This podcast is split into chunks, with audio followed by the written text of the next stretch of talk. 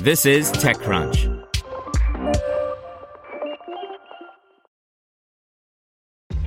This episode is brought to you by ShipStation.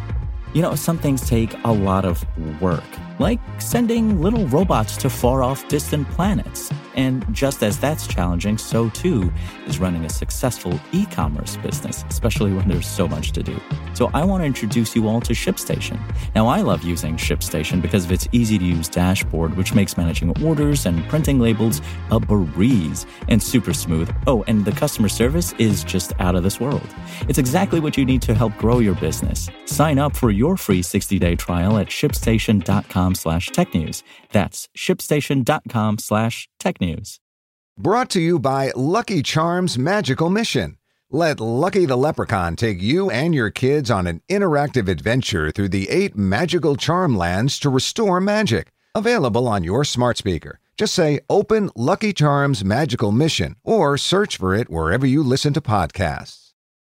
Narrative raises $8.5 million as it launches a new data marketplace. By Anthony Ha. Narrative has raised $8.5 million in Series A funding and is launching a new product designed to further simplify the process of buying and selling data. I've already written about the company's existing marketplace and software for managing data transactions.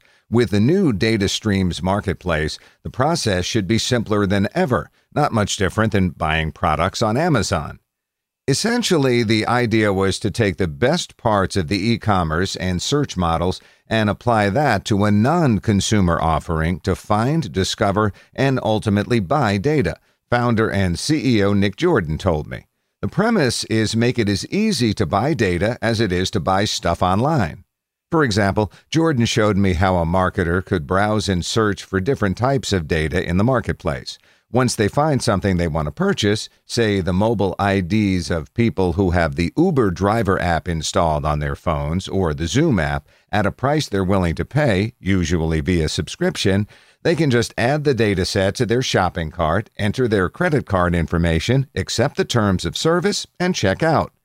In Jordan's view, this approach has become more attractive in recent months because with all the uncertainty, companies need more data and they need it quickly. For example, he suggested that a large company spending tens of millions of dollars on advertising needs a way to find and buy the data almost programmatically and have the whole thing take five minutes instead of five months. Those are the orders of magnitude we're talking about here. This data is generally sold by third party sellers who are vetted by narrative before they join the platform.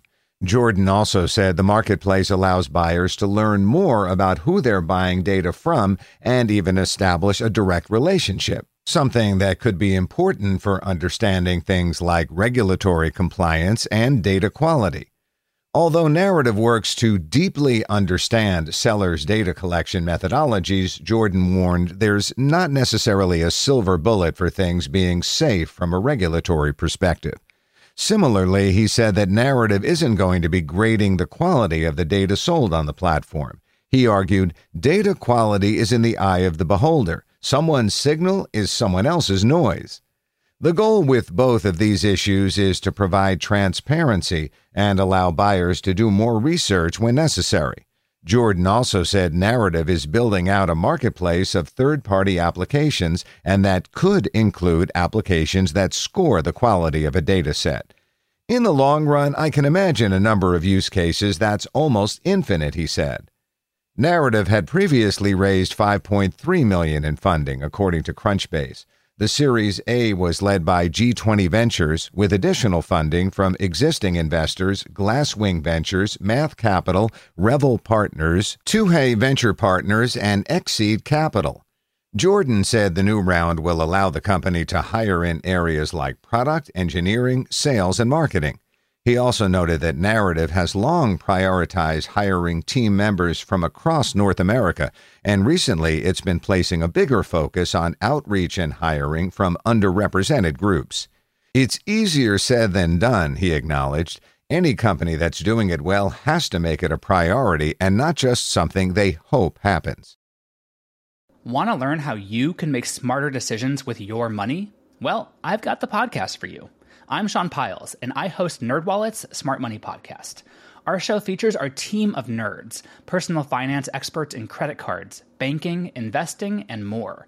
And they'll help you make the most of your money while cutting through the clutter and misinformation in today's world of personal finance. You'll get clarity on strategies to help you build your wealth, invest wisely, shop for financial products, and plan for major life events. Listen to NerdWallet's Smart Money Podcast wherever you get your podcasts.